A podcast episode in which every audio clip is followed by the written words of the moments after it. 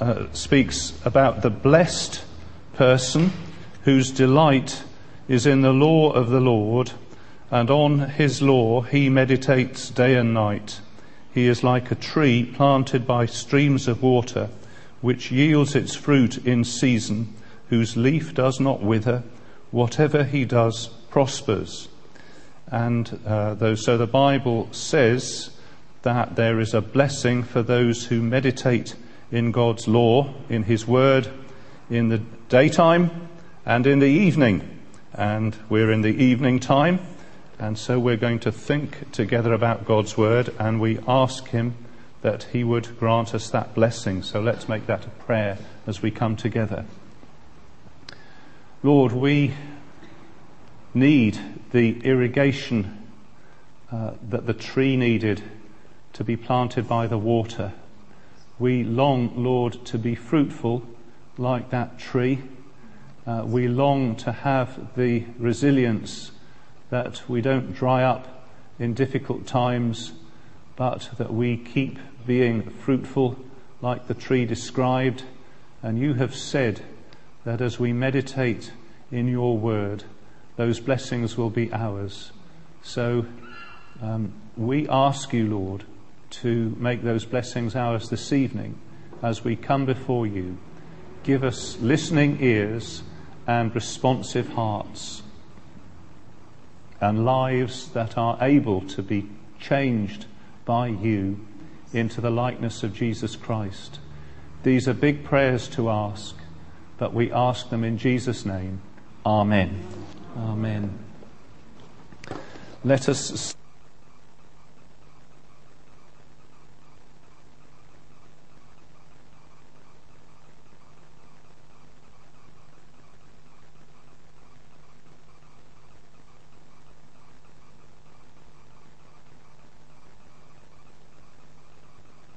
Got, it, we got into about chapter 5. But uh, what I thought we would do this evening is simply to try to summarize uh, what we studied.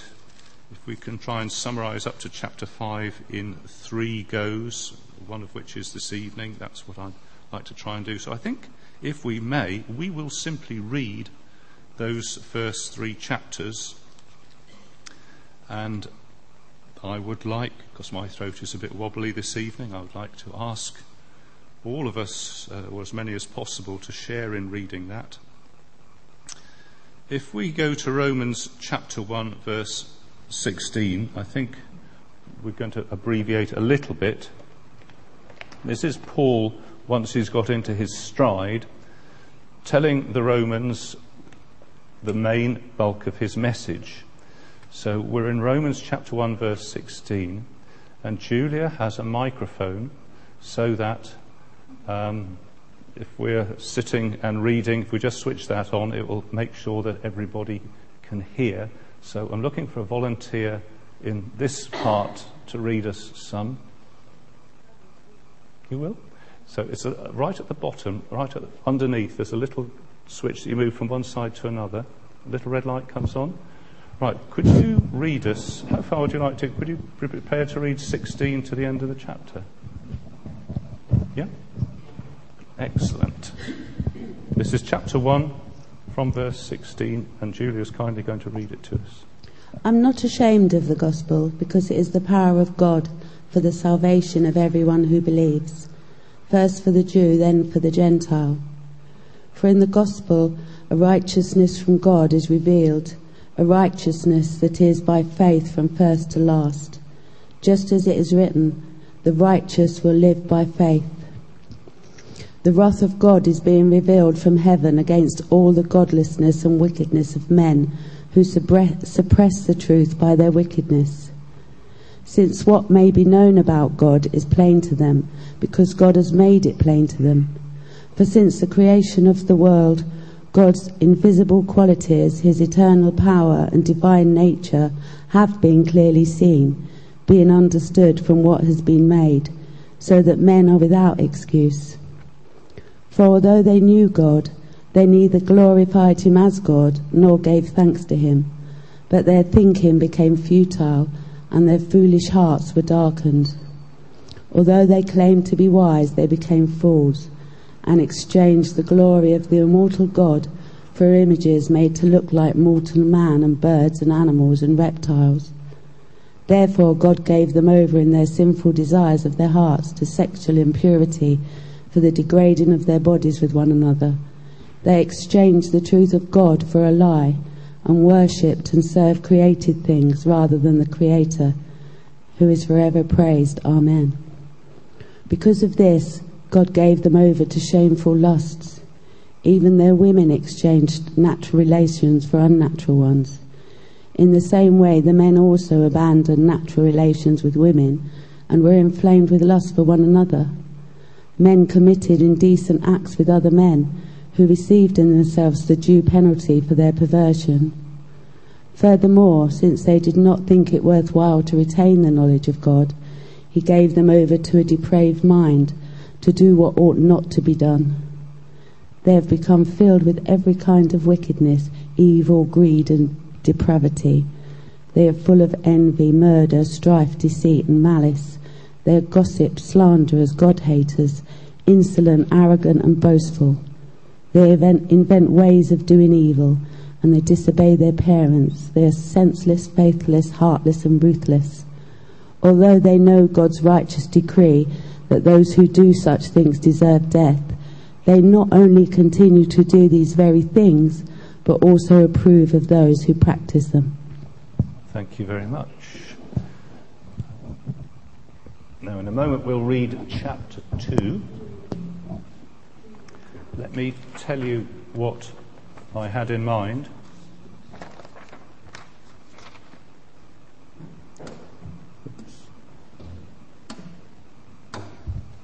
Thought we would try to summarize these chapters. If we could do it in 20 minutes, we'd do very well.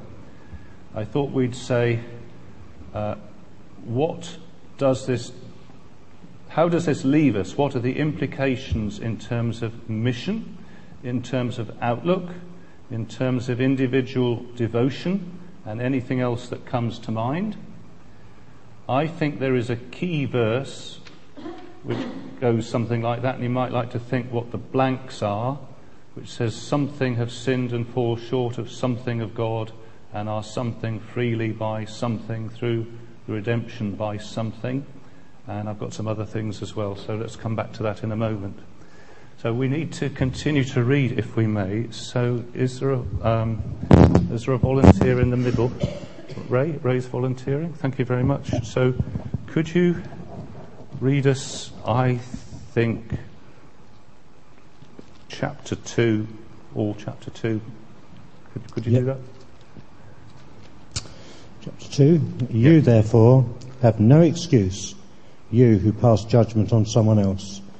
For whatever point you judge the other, you are condemning yourself, because you who pass judgment do the same things. Now we know that God's judgment against those who do such things is based on truth. So when you, a mere man, pass judgment on them and yet do the same things, do you think you will escape God's judgment? Or do you show contempt for the riches of his kindness, tolerance and patience, not realizing that God's kindness leads you towards repentance?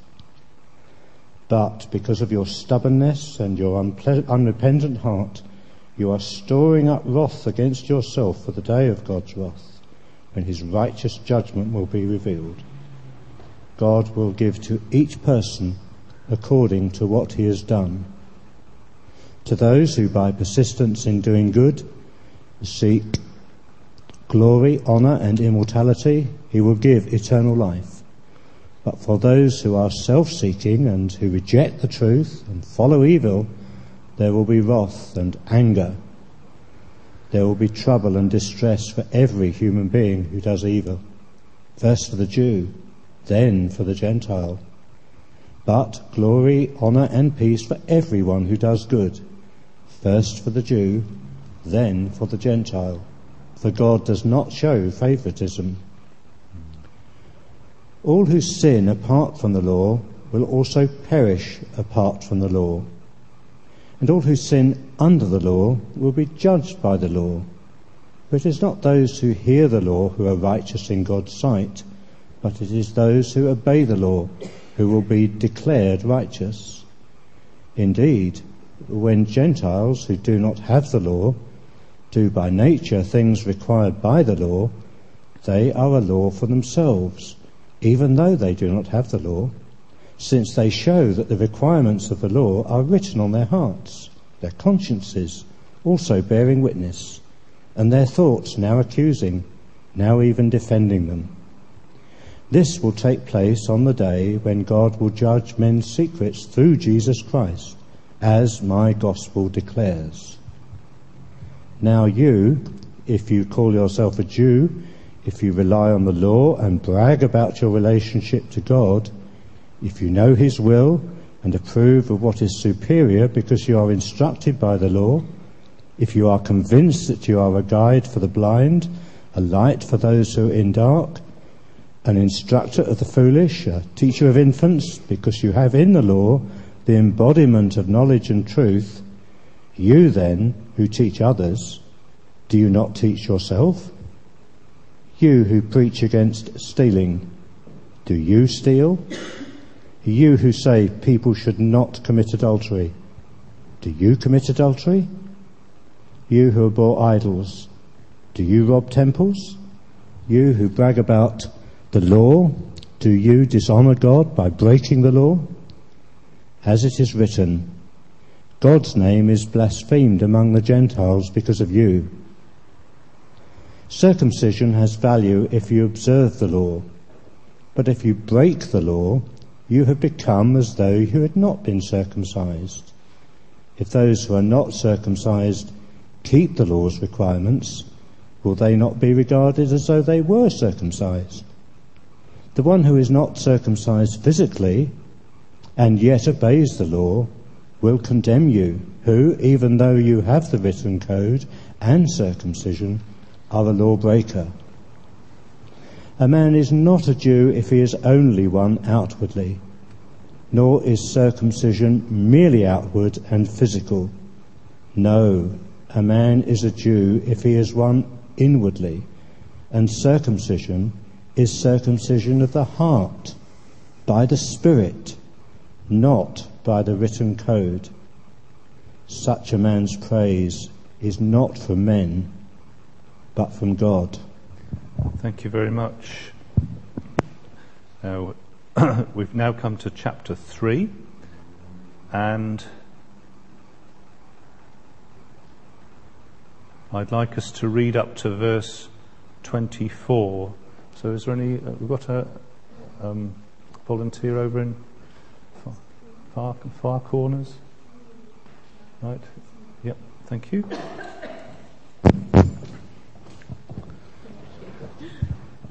Chapter 3 up to and including verse 24.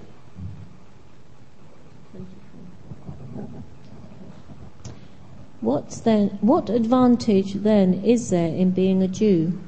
Or what value is there in circumcision? Much in every way. First of all, they have been entrusted with the very words of God. What if some did not have faith? Will their lack of faith nullify God's faithfulness? Not at all. Let God be true and every man a liar as it is written, so that you may be proved right when you speak and prevail when you judge. But if our righteousness brings out God's righteousness more clearly, what shall we say? That God is unjust in bringing his wrath on us? I am using a human argument. Certainly not. If that were so, how could God judge the world? Someone might argue if my falsehood, if my falsehood enhances God's truthfulness and so increases his glory, why am I still condemned as a sinner? Why not say, as we are being slanderously reported as saying, and as some claim that we say, let us do evil in the good, that good may result. Their condemnation is deserved. What shall we conclude then? Are we any better? Not at all. we have already made the charge that Jews and Gentiles alike are all under sin. As it is written, there is no one righteous, not even one. There is no one who understands, no one who seeks God. All have turned away. They have together become worthless. There is no one who does good, not even one. Their throats are open graves, their tongues practice deceit. The poison of vipers is on their lips, their mouths are full of cursing and bitterness. Their feet are swift to shed blood. Ruin and misery mark their ways, and the way of peace they do not know. There is no fear of God before their eyes. Now we know that whatever the law says, it says to those who are under the law, so that every mouth may be silenced and the whole world held accountable to God. Therefore, no one will be declared righteous in the sight in, the, in his sight by observing the law. Rather, through the law, we become conscious of sin. But now a righteousness from God, apart from law, has been made known to, to which the law and the prophets testify. This righteousness from God comes through faith in Jesus Christ to all who believe. There is no difference for all have sinned and fall short of the glory of God, and are justified freely by his grace through the redemption that came by Christ Jesus. God presented him as a sacrifice of atonement through faith in his blood. He did this to demonstrate his justice, because in his forbearance he had left the sins committed beforehand unpunished. He did it to demonstrate his justice at the present time, so as to be just and the one who justifies those who have faith in Jesus. Thank you very much. Thank you. Right, those are the chapters, and we took quite a while to go through them previously. So the question is can we review those chapters in, in 20 minutes in a useful and helpful way? Let's pray that we might be able to do so. Lord, help us as we seek to meditate on your word and encourage one another in your word so that we may better love you and serve you. Amen. Amen.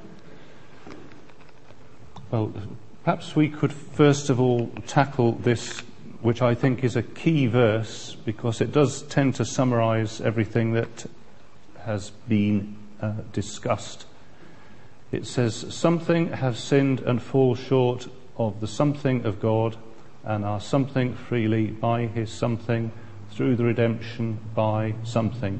Does anybody spot any of the all? All. Have sinned and fall short. So he's saying all have sinned and fall short of something of God.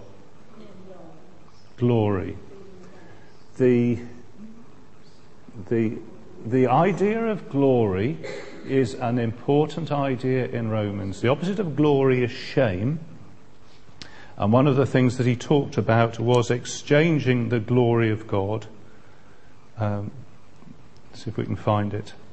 Uh, so in 121, although they knew God, they didn't glorify him as God.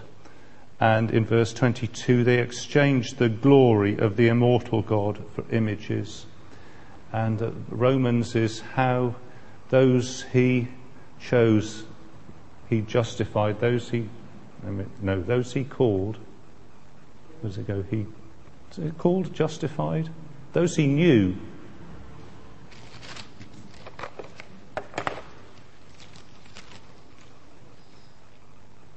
Those he predestined, he also called. Those he called, he also justified. Those he justified, he also glorified.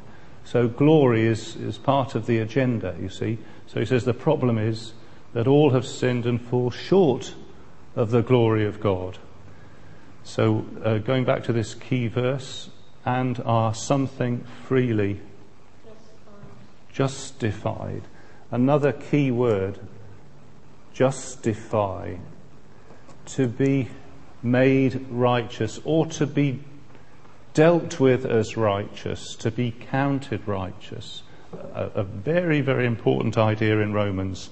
How can people be counted right with God?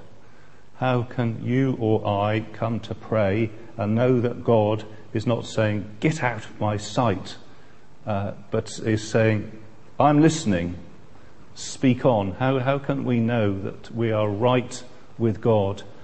And that's the word to be justified freely. Now, we're getting towards an answer to this. Justified freely by his something. Grace. So that's another key word. Grace. Grace is when God does not deal according to what we deserve, but deals with us generously despite the fact we don't deserve. And this is another key word in Romans how God deals with people in grace. Where is His grace to be found? How do you access God's grace? How do you encounter God's grace? And I think the answer is pretty much found in the next blank. We're justified freely by His grace through the redemption which comes by Christ Jesus.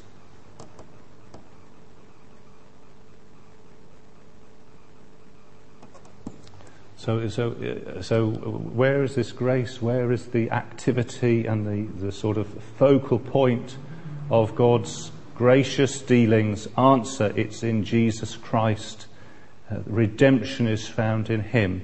So that's all within one verse, and it does bring together quite a lot of the threads uh, in the three chapters. Let's see if we can do have a, have a go at the whole three chapters in a couple of leaps. So I want to um, go back to the all, because I think he's been talking actually about all in two main groups which more or less corresponds to the people he was talking about in chapter 1, and then more or less corresponds to the people in chapter 2 and 3. So I've got some more blanks there. G R something something K and R something M something something. And then another group J something something. So, so two big groups of people. The Greeks or the Romans and the Jews. Uh, so he's, he's talking about the two big divisions, two big groups. The, the Jew, who is in a certain particular position, and really everybody else, by which he refers to as the Greeks, meaning the people in the Roman Empire at that time, meaning just about everybody else. And the, these two groups sort of stand for people in the position who are either totally spiritually ignorant and totally spiritually irreverent. So that's the Greeks. That's, uh, although they're very sophisticated, this is how Paul would see them as being basically pig ignorant about the things of God. And on the other hand, uh, the, the Jewish nation, who I've said are knowledgeable about the things of God. So that, that, these are the two groups that he's been talking about. And when he draws his argument to its, towards its conclusion, he says, I've said something about the Greeks, the Romans, that lot. I've said something about the Jews, and at the end of the day, you can put them all together and say they've all sinned and fallen short of the glory of God. And if they're going to be saved, it's the same, just as they're, the same in sin, they, they have to be the same in salvation. Uh, if um, they are going to be saved, they're going to be justified freely by His grace through the redemption that's in Christ Jesus. It's the same across that great divide. Does that make sense? Yeah, so sin is the same across that divide, and so is the way of grace. So now I've got some other blanks to fill in. For the, um, the Greeks and Romans, there is revelation. God does reveal himself to them via something. For the Jew, there is revelation via something. For the Greeks, there is a typical response. For the Jew, there is a typical response. I think Paul talks about some typical behavior of the Greeks and some typical behavior of the Jews. I think he talks about God's action and indeed his reaction towards the Greeks, and he talks about God's action and reaction towards the Jew. And he, against all of this, he has what you would actually call an axiom, which an axiom is just a, a way of saying something that you don't prove, it just is the case. You can't prove it, you don't prove it, it's just one of the things that is given. And I've put that there. God will definitely something the world in a something way. And I've left space for a conclusion. So, can we fill in those blanks in no particular order? Do them in an order if you so wish. But uh, we're trying to summarize. We won't be able to put in everything that's in all of those chapters, but I think we could have a go at summarizing it. So, would you like to start us somewhere? Should we, should we start here with Revelation? What is the revelation towards the Greek and Roman world? The natural order of creation and conscience. Now, where could you tell us, Ray, where it says that?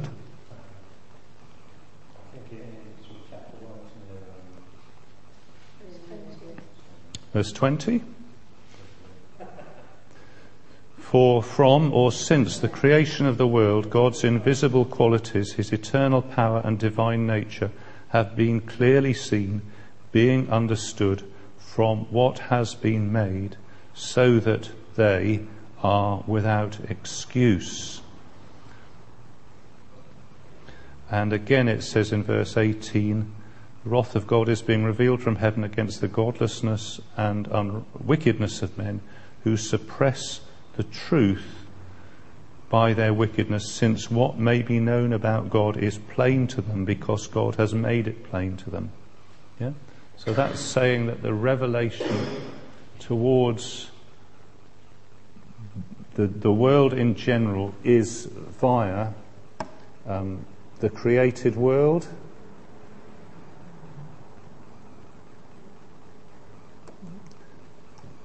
including the human makeup. So, and let me ask you the question is that revelation of God iffy, a bit dodgy, a bit unsure, or what? No, it is not. And how? And why do we know that? Okay, there's something. Yes, yes, that's true. There's a, there's another thing that we could bring into the. Yeah, where does it say God has made it plain? Yeah. So it is plain and clear. Okay, it's plain and clear revelation. Yes.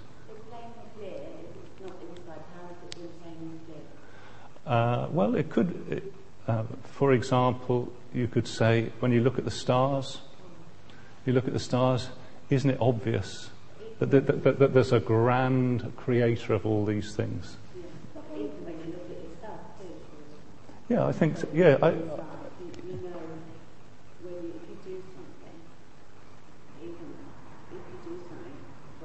yeah. Yeah, yeah. Yes. Okay. So there's a there's a so if I put a conscience, yeah, which is what actually Ray said. Yes. On, on the other hand, you, you have people who don't believe in God. Yes. I mean, I've had conversations with people who don't believe in God, and they they still see the same creation as I see. They do indeed. And still, they don't. It's not plain and clear to them, is it? Um, well, they, they, don't, they don't say it's plain and clear. And I think there's an explanation of that in the text, isn't there? So, Yeah, what, it, what, what, what he's saying is, verse 18, they suppress the truth. So, what Paul, Paul wouldn't say, okay, here's the idea that the person says, it's not plain or clear to me. I can't see this. And Paul would say to that person, no, you're wrong. It is plain and clear, but the reason you're not convinced about it is that you in yourself are, have, if you like, you've decided you don't want to believe it. You've got a, a built-in bias against believing it. Uh, you, or you know that uh, as soon as you admitted there is a God, you'd open yourself up to all sorts of, um, you know, problems and challenges. So you just shut that off. You know, in denial, I think is the is the word. Uh, that's the way Paul would say it. It'd be quite difficult to say that to somebody in, in a conversation, but uh, um, th- th- th- and it might not even be helpful to say that, but but that's what what Paul is saying. The wrath of God is revealed from heaven against the godlessness and wickedness of men who suppress the truth by their um, irreverence. For what may be known about God is plain to them because God has made it plain. So it's, it's very interesting, isn't it? Because we're surrounded by people who say, I can't see any evidence for God. And clever people who say that. And what the Bible is saying is, well, they may be clever, and they may say they're not convinced about God, but God has given them all the evidence they need. Uh, and it goes on to say in verse 21 uh, although they knew God, they neither glorified him as God nor gave thanks to him, but their thinking became vain, empty, pointless, useless, unreliable, unserviceable and their foolish hearts were darkened. Although they claimed to be wise, they became fools. Well, I think that's a very appropriate description. I mean, I'm not sure whether I'd have the courage to say that to anybody's face, but um, I mean, this is what Paul is saying, isn't it? That you, Jeremy Paxman, or you, John Humphrys, or you, uh, Professor Dawkins, uh, you who uh, don't honour God and don't give thanks to God, and you claim to be very wise, you are in fact extremely stupid, uh, spiritually speaking. That's what it says, isn't it? Um, they became fools. That, that, that, that's what it says. It's, uh, it's uh, illuminating, isn't it? Shall we go across to this side, to the Jew? What revelation does the Jew have? the law. Um, yeah, that's what, what he, he keeps on saying. The Jew has the law. Uh, interesting, what is the best understanding of that word? I'm going to suggest, and it is only a suggestion, that law includes within it. Um, I'm only saying this because I read this in a book that I was reading this week, so I'm still trying this idea on for size. Law doesn't only include the thou shalls and thou shalt nots, it includes the stories of Scripture, doesn't it? So, you know, in the law, in the five books of Moses, you get uh, quite a, a, number of things, ju- not just the Ten Commandments, but you get, um, yeah, all the, the, narratives. And Chris Wright's uh, idea of law is that it is that whole thing that constitutes God's guidance to humanity. Um, ha- now, having written that, I'm, I'm wondering whether that makes it a little too weak. Anyway, we'll try that on for size. I put that in inverted commas. So the Jew has a, a, a, particular revelation, a revelation in words, a revelation in the scripture, a revelation with, with particular ethical content. Uh, could anybody give us a verse just so that we're quite clear about that?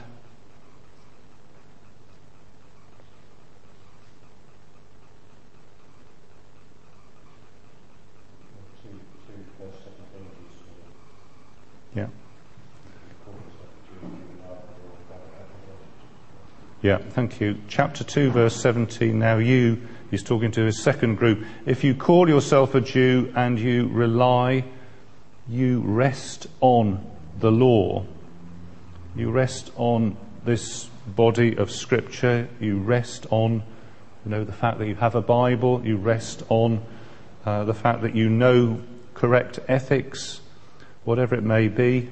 You rely on the law and boast, brag in God. You say, I've got, if I've got this knowledge, I have God, and nobody can take that away from me, and I'll argue with you if you try and tell me I haven't, etc. Okay, so we've got these two revelation from conscience and the created world, and revelation in, in actual the words of the Bible.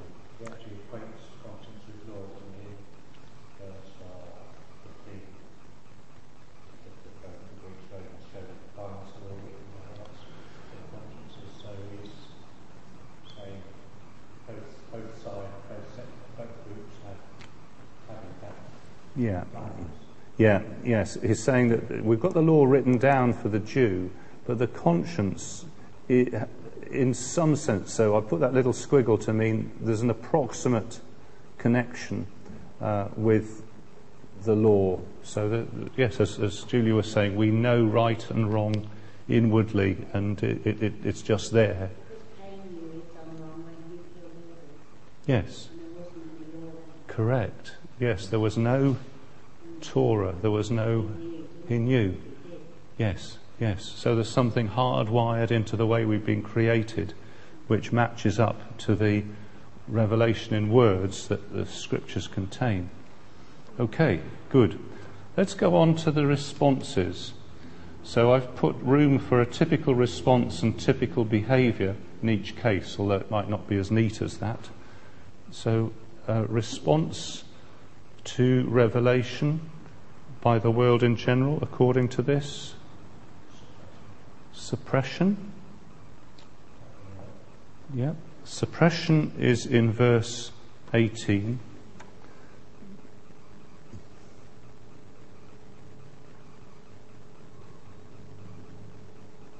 Yep. So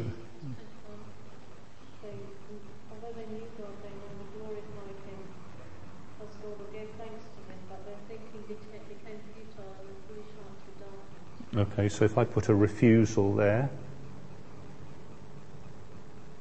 so they don't glorify God and they don't give thanks to Him, whereas Christians do glorify God and do give thanks to Him, but these refuse to do that.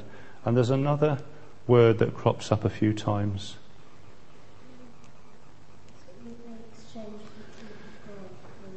Yes, thank you. There's an exchange that he refers to. So instead of there being nothing that is worshipped and honoured, something else is put into that place. So where do we get this? Uh, we've got it. 23. They exchange the glory of the immortal God for images made to look like mortal man and birds and etc. And then you get the same thing in verse 25. They exchange, 25, they exchange the truth of God for a lie. Verse 23, they exchange the glory. Verse 25, they exchange the truth of God for a lie. So, uh, so this is the typical large scale uh, response to God's revelation. Uh, to suppress it or refuse it or to swap it over, to, to exchange and where God ought to be responded to in a certain way, then an image is put in that place. It's an interesting question as to whether we're, we're surrounded by a society which more or less claims not to believe in God and not to have any God at all. Um, now, is that, is that a true statement?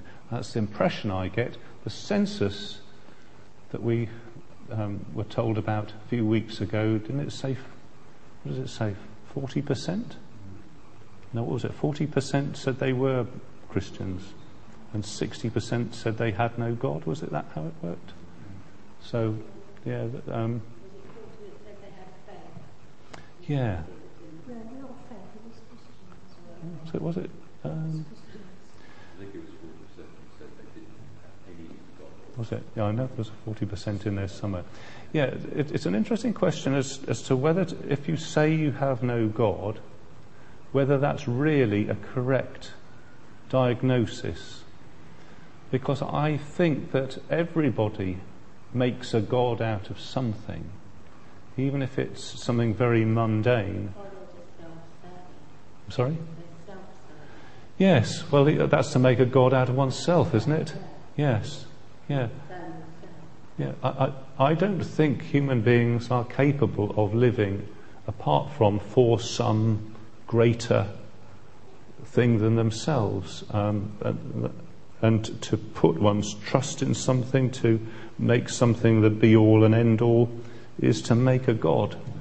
Uh, even though people wouldn't put it down on the census, you know, I, my God is whatever it is, football or or to be successful or to be cool or whatever it is. Yet that, that in effect functions as a as a God.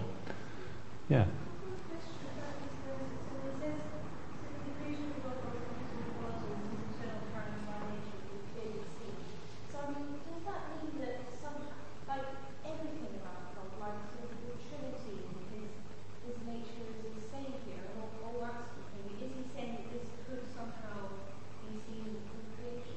That is a very good question, and the answer is no. It's, what, what can be seen is his eternal power and divine nature, such that humankind is without excuse. So he's not saying that there was enough in creation for somebody to be saved, but there's enough in creation to say if you don't turn to God and worship God, if you make idols, you are blameworthy. That's, it, there's enough to, to make people inexcusable. There isn't enough to save them. Does that make sense? There is enough so that God can say, "You should have worshipped me. You should have sought. You should have sought me. Yeah, you should have been seeking me and you should have made it your job night and day to find a way to, to get to know me uh, and to find a solution to your. Well, no, no, I'm going too far now. Pardon? Yes, should have acknowledged me. Yes. Yes. Yes. Yeah. Yeah. Yeah. Yes, and you get that in, in Acts 17 where it says um, God has disposed, uh, uh, um, what does it say, ordered the place where each one of us should live, that, that somehow we should seek him and find him, though he is not far from each one of us. So that sense that, that God has not sort of hidden himself, but actually made himself very accessible. And the problem is within us that we, we fail to, uh, to capitalize on that.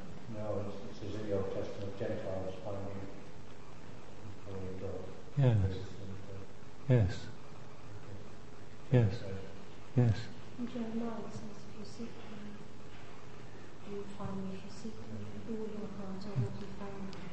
Yes.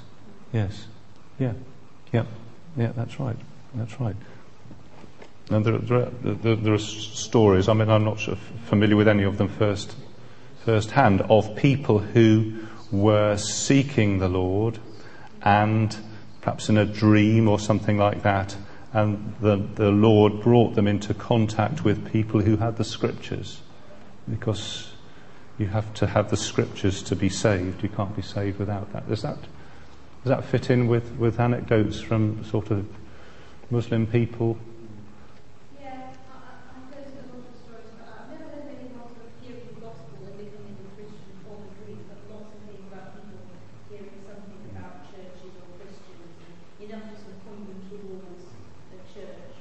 Yes.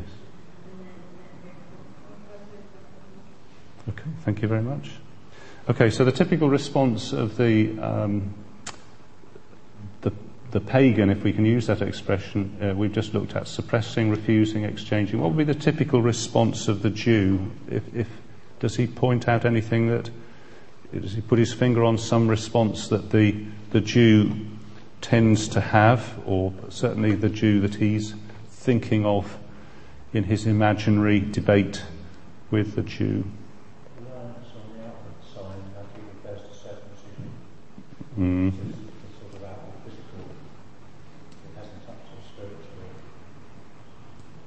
Okay, Ray's saying reliance on the outward, the outward sign. Yep. What would be? Could I put that in one word? I'm not sure whether I can. Um, yes, I was self-righteous. It's um, self-righteousness, a sense that having these things makes me right with God. Self-righteousness. Anybody like to add to that?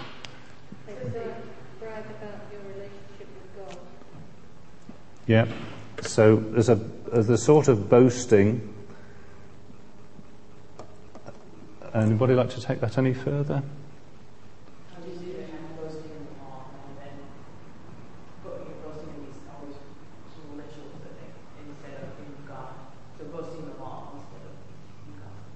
Yes.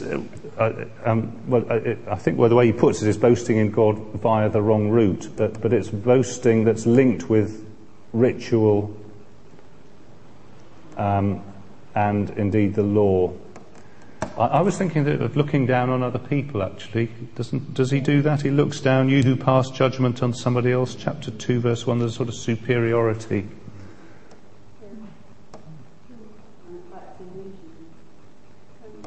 I'm sorry?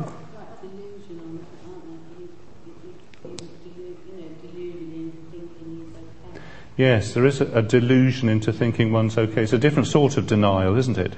It's, it's being in denial about one's own, um, one's own sin, one's own shortcoming. So, it, it's, um, so here's a typical response which is produced by knowledge religion, and yet it isn't grace. Uh, and I think you can find that in not only in the Judaism of his day, but in many religions in general. I was just commenting at, at tea time that there is sort of nominal Christianity, which is a Christianity based on the perhaps that you were christened, based on the fact that there is a church that you go to occasionally, uh, perhaps based on the, the idea that you take communion or go to Mass or something like that. And if you say to that person, but that doesn't make you a Christian, you can get a very sharp answer from them back. Know, say, how dare you? How dare you question me on that? That's totally out of order. You know, you can get quite a sharp response. And I think this is what Paul has in mind here. Uh, and it, but it's, it's, it's, the, it's the Jew. What was on earth was I doing? Was I doing typical be? No, I wasn't. I was still on typical response, wasn't I? Yeah. So, uh, yes, uh, self righteousness. Shall we go to behaviour? Are there any behaviour patterns that fit with these? May, may or may not be the case. Or maybe just another way of saying what we already have said.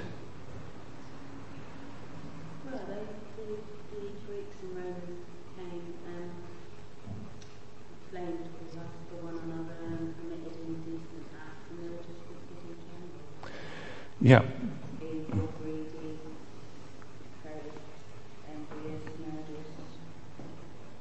Yes.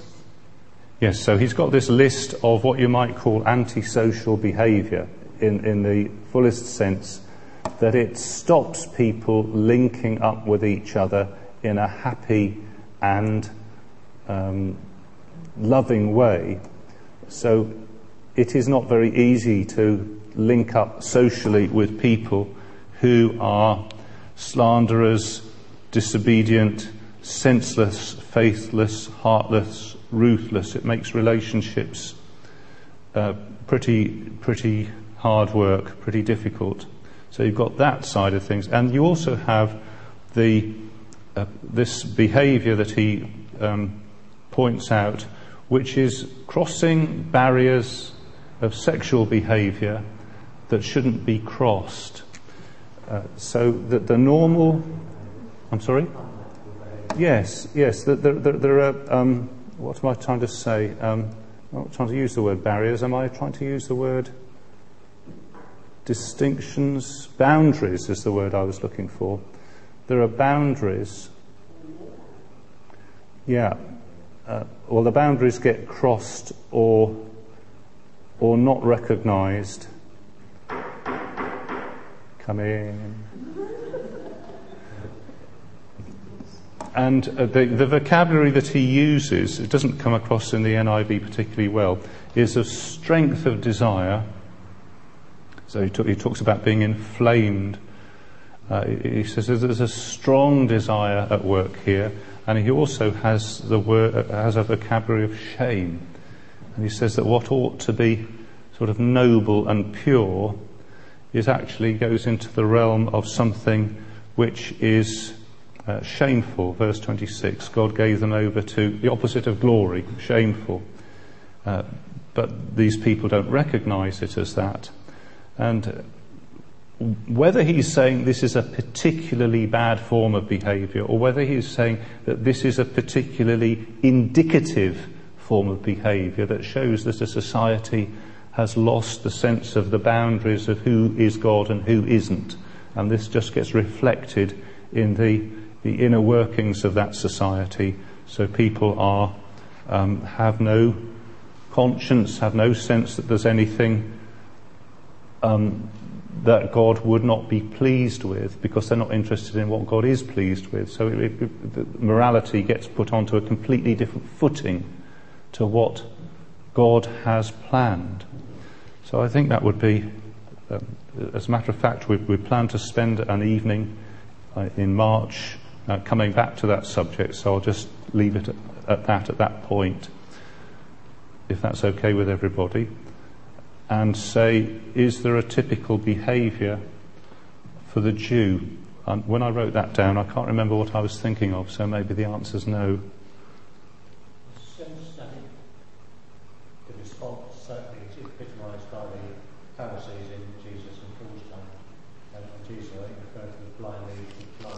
Yes.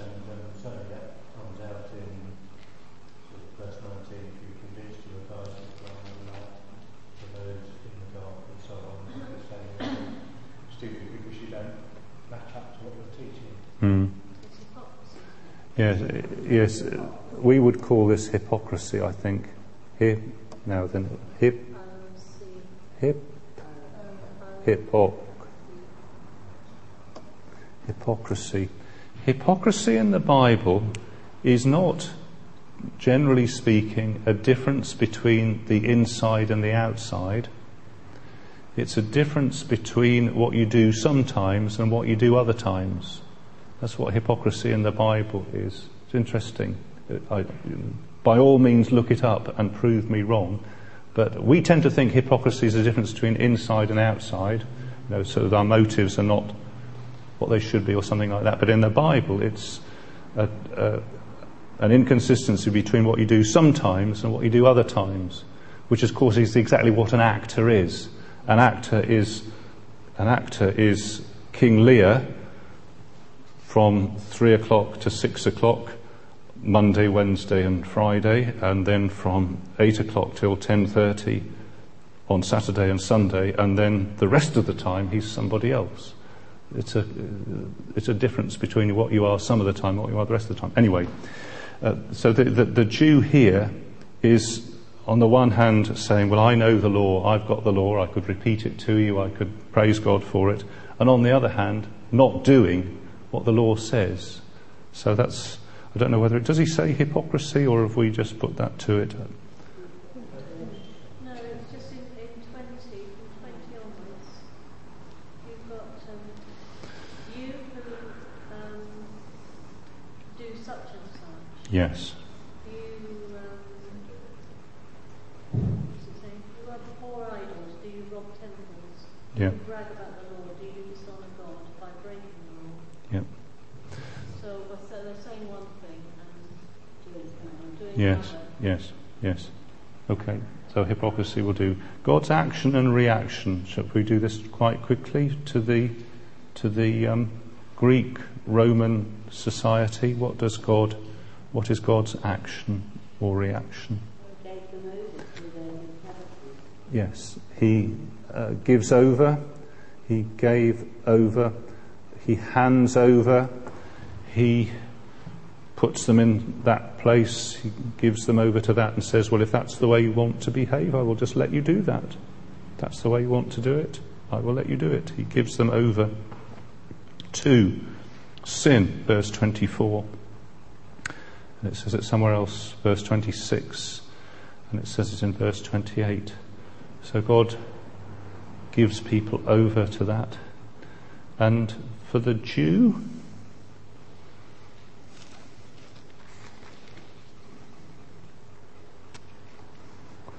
Can I bring chapter 3, verse 2 into play for the Jew?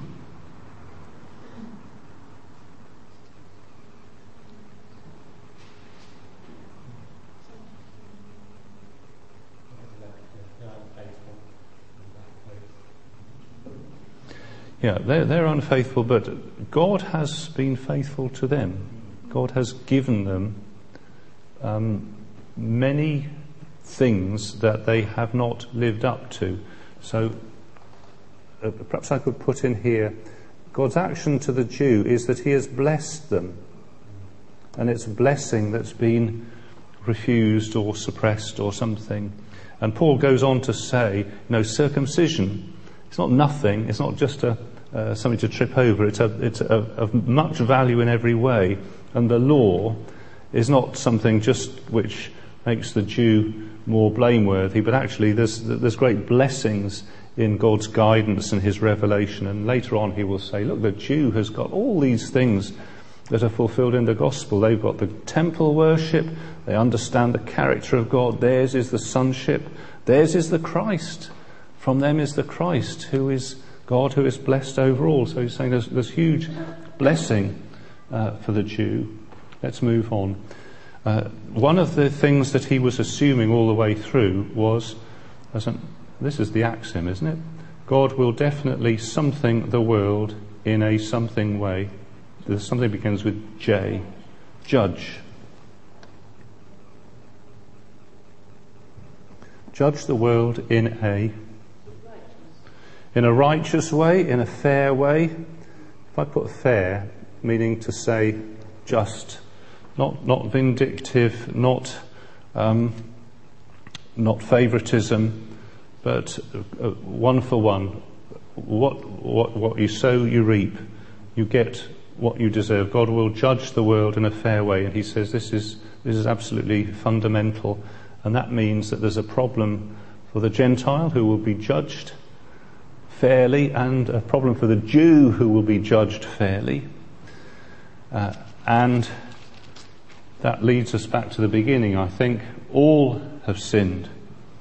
This proves it, doesn't it? All have sinned. All, perhaps in their different ways, but all fall short of the glory of God. And if they're to be saved, they need to be justified freely by the grace that comes through the redemption of Jesus Christ. It pushes everybody towards the cross of Jesus. We won't finish just yet, but we will sing. Let's sing number 433. That took longer than 20 minutes, but let's, let's sing about the redemption that's in Christ Jesus. 433, Man of Sorrows. We sang it this morning. It's about Jesus Christ as the focus that we're driven to, whether we are Jews or Gentiles. For a, to, does this have any implications? Well, it does have many implications, doesn't it? Perhaps worth spelling out a little bit. In terms of mission, in terms of the way we look at the world that we're in, and in terms of individual devotion and any other things that come to mind, anybody like to suggest these implications? Perhaps it doesn't have implications implications is what follows from it, or how, how I respond to it, or what it means we should think, what it means we should do. Well, that we shouldn't be shocked. Yeah, the world has been like that since then, and probably before. Um, and that we should tell people about Jesus. Ah, Yes. Yeah. The, the, other thing, the other thing, which is the key word, is that all have sinned and fallen short. So we're not superior. Yeah. We're not, you know, they're helped by the grace of God. Yeah. Go on, and so we need to approach everyone with Yes. I, yeah. Uh, so Arsema is saying that we all have sinned. That includes us. We can't be looking down on other people. We should be humble and grateful for the grace that's been shown to us. And uh, Julia was saying we shouldn't be shocked by sin. I wonder whether whether we quite agree with that. Um, but we should tell other people about Jesus. Does it say we should be shocked or we shouldn't be shocked? Yes. Yeah. Oh, well, absolutely. Yeah, I'm, I'm going to be there in hum- humble gratitude for grace because I was a sinner. I, am wondering whether it, it's, it's, actually showing to us that, that, that, that the, the world thinks sin isn't shocking, but we should say, well, it is. Do, do you see what I mean? Yeah. doesn't even know. In another sense, it's that, we know, Yeah. what sin is, so Yeah. it's, we shouldn't Right, be not uh, shocked, surprised. But We I, shouldn't be I probably surprised. meant shocked in a way of what I meant was we shouldn't be, oh my goodness, look at that. Yeah. Yes. Yeah, we be say, that's how it is. Yeah, that's how it is. And unless these people know, start to know God acknowledging God, to be So we need to let know. Yes. So, so I put there's a realism. It gives us a realism about the state of the world. We shouldn't. We shouldn't. Well, I think what we shouldn't have is a false confidence in human nature.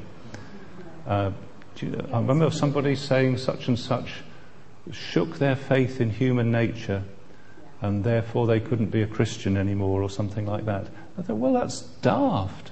Because the whole idea of being a Christian is we didn't have faith in human nature. We used to, but now we don't have faith in human nature. We have faith in God in His grace. And realistically, we're, we're, we say that actually humanity, uh, for all the, the, the wonderful gifts that God has given and His wonderful grace, uh, human beings are in a right pickle. And uh, what? Yes. Uh, well, um, wait a minute. Uh, so I'm saying there's a realism, but there's also we should have a sensitivity to sin that other people ought to have but don't have. So I, I don't know. Perhaps we're trying to use the same word to mean two different things, but there's, there's realism that sin is in the world. Yeah, it is. But uh, uh, so I think we are shocked when people take the, the Lord's name in vain. Yeah, we, say that that's wrong, but other people say oh, it doesn't matter. I'll just say that. So um, it's telling us we should be shocked. Yeah. There's some senses in which we should be shocked. Yes. I think when you become a Christian, you can be astonished that other people can't see the weakness in you. You just think, how can't you see that? It's Yeah. astonishing. Yeah. Yeah. You know, and like the natural world, and, you know, like with the way you're made, and even even your heart, even, you- even the intelligence behind things. It's astonishing that people just can deny a creator. Then I I get astonished when I'm shocked. Yes. Yes. Yeah. I think what, what Christian faith does, it brings us out of denial into realism, doesn't it? Um, one or two people like to say a prayer, uh, and then we'll sing and close. I'll leave that up on the screen.